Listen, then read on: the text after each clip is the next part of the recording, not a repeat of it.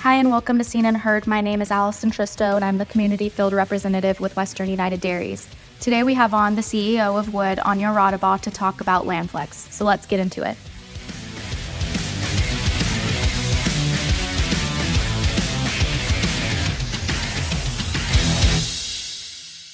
Hi, guys. Hope you had a great week. We started this shortened holiday week off with a couple reports on Tuesday. First, the global dairy trade event on early Tuesday morning. We saw whole milk powder prices improve for the first time in quite some time. It was not China, however, pushing those prices higher. We saw buying interest from other regions of the globe. Skim milk powder on that auction, however, did not receive the same kind of love and prices were down. It did seem a bit positive, though, for our domestic non fat markets to see that whole milk powder price rebound some. And then later in the day, we got the dairy products report showing non fat production down and inventories down. And that seemed to just give the non fat market a little bit of boost it had been looking for. So we saw some improvement for a few days. We did close the week at $1.10. Over on butter, it was relatively quiet, although we did lose a little ground here at the end of the week, down 5 cents, closing the week at 268. Over on cheese, it was relatively quiet until Friday when we de- did see some offers on both blocks and barrels. We closed blocks at $1.9250, still a great price. Barrels at 182.75. Those were both down about 4 cents just on Friday alone. Next week is pretty quiet as far as reports go. I will point out for anybody who uses the Dairy Revenue Protection Program, the deadline to get fourth quarter coverage is Friday, and we have seen a nice rebound in both Class 3 and Class 4 futures in Q4 and out into 2024. So, encourage folks to take a hard look at that, especially if we can possibly gain a little more ground this week to come. Please reach out if you have any questions.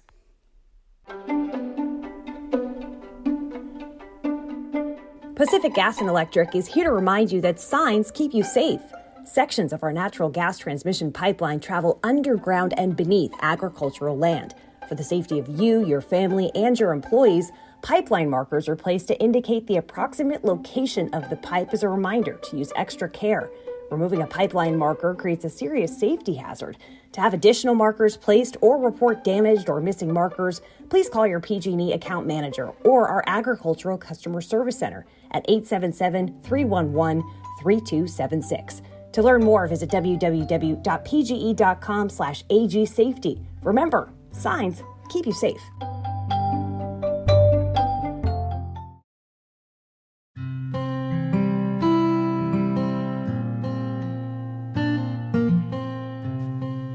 Yosemite Farm Credit is the farmer's choice for agriculture financing. As a farmer owned cooperative, we are dedicated to serving our neighbors in the agriculture community with financial products and services tailored to your operation and backed with a relationship you can trust. Whether you're purchasing real estate, making improvements to the dairy, or wanting to purchase or lease equipment, we're here to help our members prosper. Visit our website at yosemitefarmcredit.com to find a branch location nearest you.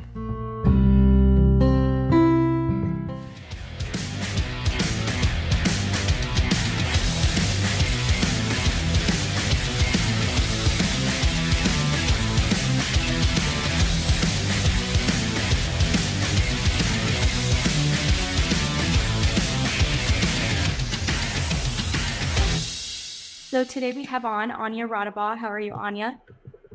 I'm great. Thanks for asking. So Anja is going to kind of talk about Landflex and some of the results that uh, came from the program um, as to how much water was saved, etc. So Anja, would you like to talk about some of the results from round one? And uh, we could start with uh, acreages, uh, the amount of acreage that was enrolled. We can, and I think that it's actually phase one and phase two. Um, I guess you could call it round one of funding, which was split into two phases.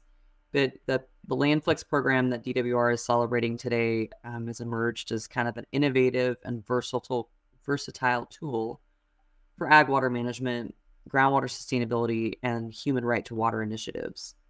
So we operated through the collaboration of GSAs and proactive farmers whose mutual goal was to safeguard domestic water systems in vulnerable communities. And not only did we do that, but we achieved a number of groundwater sustainability goals and ultimately bo- bolstered climate resilience. So, just broad figures. Um, this is more for the farmer side of things. Um, 4,317 total acres of farmland were enrolled in LandFlex, which allows the farmers to continue farming those same amount of acreage, but permanently reduce demand on the aquifers. So, again, the sustainable yield and any uh, groundwater that was recharged in this last flood is totally acceptable for farmers to continue to use on these enrolled acreage. But what they did give up was what's known as transition water, basically, all of their future ability to use overdraft. So, we celebrate that over 4,300 acres were enrolled. That's the highest enrollment um, that anyone's ever gotten in a program like this, even on the Colorado River. So there was clearly a, a solid incentive here offered up by the Department of Water Resources. So that said, in addition to the 4,317 acres of land enrolled, we now know that LandFlex has permanently saved water for 36,300 households in the valley.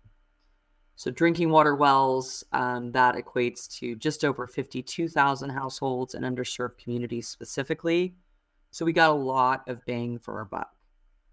And the those of us who have been listening to Landflex for a while know that the program was divided up into phases. And so, the initial phase, the initial fallowing for that first year, we also now know that we saved 16,161 domestic wells in the valley. Hmm. So, just as a recap, you know, providing protection for these vulnerable domestic wells was really a primary goal, but it started as a drought program that eventually evolved into a recharge program, a community flood protection program. And so Landflex spanned fi- across five counties in the Central Valley, and six GSAs were the ones that achieved these real and miserable results. So I would say that DWR is very pleased. Landflex has surpassed its original purpose and initial purpose, which again was just a drought program. And they found out that this really exemplifies the potential of a community driven solution that might actually make meaningful and impactful results. A lot of people approach SGMA like we need to follow our way out of it.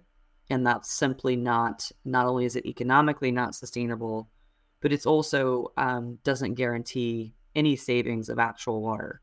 You could follow a thousand land, a thousand acres of land, and get very negligible savings. But if you strategically isolate um, overdraft and eliminate that in a slightly separate incentivized manner, what we found is that the strength really lied in incentivizing farmers to move simultaneously forward, trying to address multiple challenges from drought to safeguarding water resources to promoting sustainable ag practices.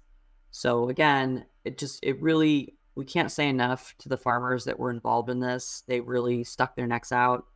Again, a lot of thanks to those that stopped for the last two years and helped us develop this program. But um, really identifying ways to, to facilitate drought protection and groundwater sustainability through flood protection brought us food security and active areas for recharge. Um, what does the future of Landflex look like? Um, are we going to get more funding in the future? If so, uh, what what is in store for that? Yes. So um, phase two. So this was, I guess you'd call it phase one, broken up into rounds, round one and two. Um, phase two is well in the works. Uh, we're actually working on um, expanding this program to be other than just including critically overdrafted basins, thinking ahead to the future to some of these more high priority basins. So the amount of money we would need to do that is a little bit more than 25 million. So I will continue to be pushing for more money. I know there's still a lot of interest in the existing GSAs that participated already. I'm hopeful that those farmers get another shot at it because I think they really saw the benefit and the value. But at the same time, we have a lot of overdrafts to wipe off the books now. Um, and I think the sooner we can do that, the more quickly these basins will end up in compliance with SGMA. And it's it's just really critical to point out that although Landflex was initially designed to combat drought conditions, that versatility that it showed um, to not only facilitate recharge on this on this acreage, but we also were able to protect the California aqueduct by strategically fallowing around those locations in wetlands. So that has generated a lot of buzz. I know um, districts and GSAs that are in and around the aqueduct, in and around the Friant-Kern Canal, are now very interested in seeing what a phase two of Landflex will look like. But we, were, I think, was on this podcast a few weeks ago. There's a number of things in the works that we're trying to change and make a little bit more simple.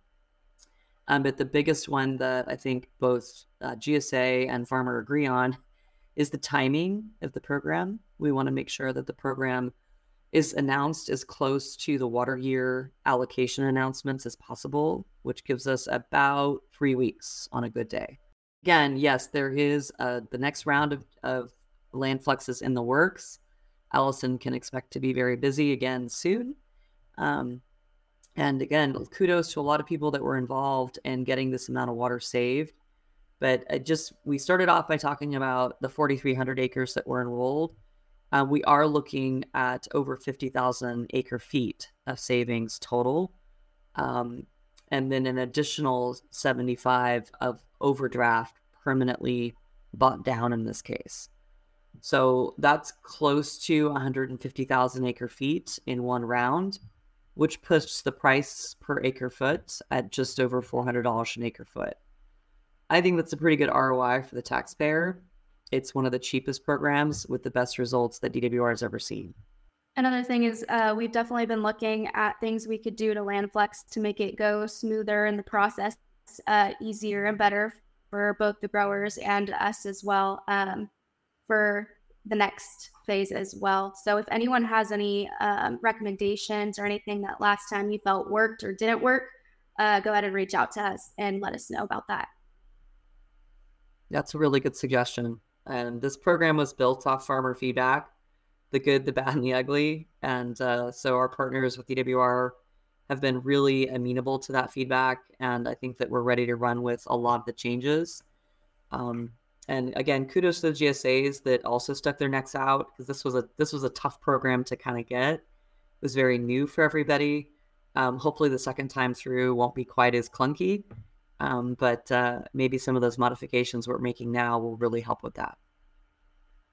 Monia, do you have anything else you'd like to leave the growers with? I think it's important for people that might be thinking ahead to rapidly consider what their growing operations look like in a year from now in 2040 conditions. We need to stop talking about transition water, stop talking about how long we're going to have it, and start reacting to adjusting some of these minimum thresholds. It's really important for these GSAs that have not passed their plans um, at the state level to strongly start considering what they're really using and what they could live with um, because it's no longer an acceptable practice to rely on vast quantities of overdraft. And I think Landflex proved that. We also had a really critical year of uh, both extreme drought and then extreme wetness back to back. And so, you're right, the balancing force is somewhere in the middle. Um, and one of the things that we all saw with Landflex was the innovation that's going on out there. The farmers and growers who are th- who are actually thinking about this have just been a joy to work with. I think a lot of people can take a look at the technology that they've deployed here, and some of it was just simple crop growing patterns. Some of it was just simple percolation ponds. Some of it was a little heavily engineered but people are really thinking about how they can manage their own water supply without drawing down the aquifer. And I think that should be encouraged. But in the meantime, looking ahead at something like Landflex, how that relates to more transition water buy downs, well, it's going to get tighter. The whole system is going to get a lot tighter. And especially if you're in a GSA that has to make serious adjustments in the next six months, um, there's a lot of guys out there that you can talk to I think generally speaking, we need to think ahead at a much faster pace than we were as an industry. uh, not the sexiest finishing conversation on Landflex, but the world is moving ahead a lot faster on groundwater sustainability than I think, um, you know, some farmers are. And so um, we're here to help. We want to make sure that these incentive programs really do help the farmer, um, as opposed to, you know, some other quasi state entities. We want to make sure that these incentive dollars actually flow to people that are most impacted and make sure that they employ as many folks as they did before, make sure that they're getting as much value for their farms as they were. And it can be a really hard and scary thing to think about. But what we saw, a lot of walnuts coming out, that was, I think, um, step one for a lot of folks.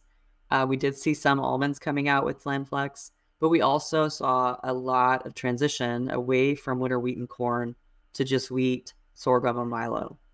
And Landflex allows the farmer and the grower to stay productive long after they're done fallowing. They can come back with some of those cover crops.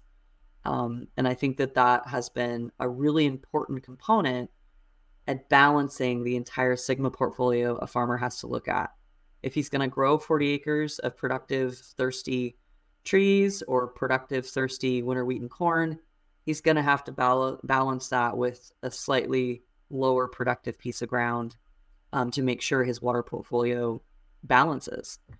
And again, we saw that with Landflex. We saw a lot of guys that immediately got this.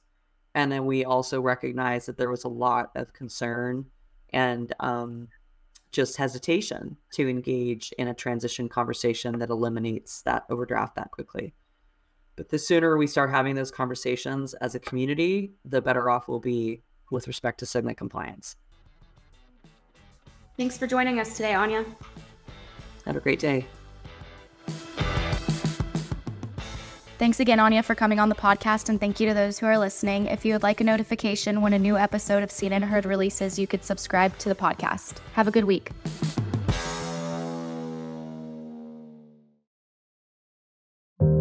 Are you tired of hearing that the main way to save water is fallowing? Are you tired of seeing articles about how alfalfa and corn waste water?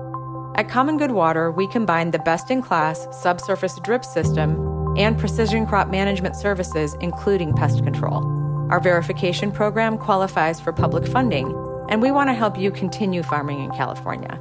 Contact your groundwater sustainability agency and ask how you can work with Common Good Water. Visit commongoodwater.com. Did you know that you can turn your dairy manure into cash? Bennett Environmental is offering above ground dairy digesters at no cost to you. These systems can also remove nitrates from your lagoons to help you comply with water board regulations. Our proven above ground technology will generate income for your dairy into the foreseeable future. Because we truck the renewable natural gas off site, your dairy can profit regardless of your location. Bennett Environmental, turning your wastewater liabilities into sustainable assets. Learn more at bennett environmental.com.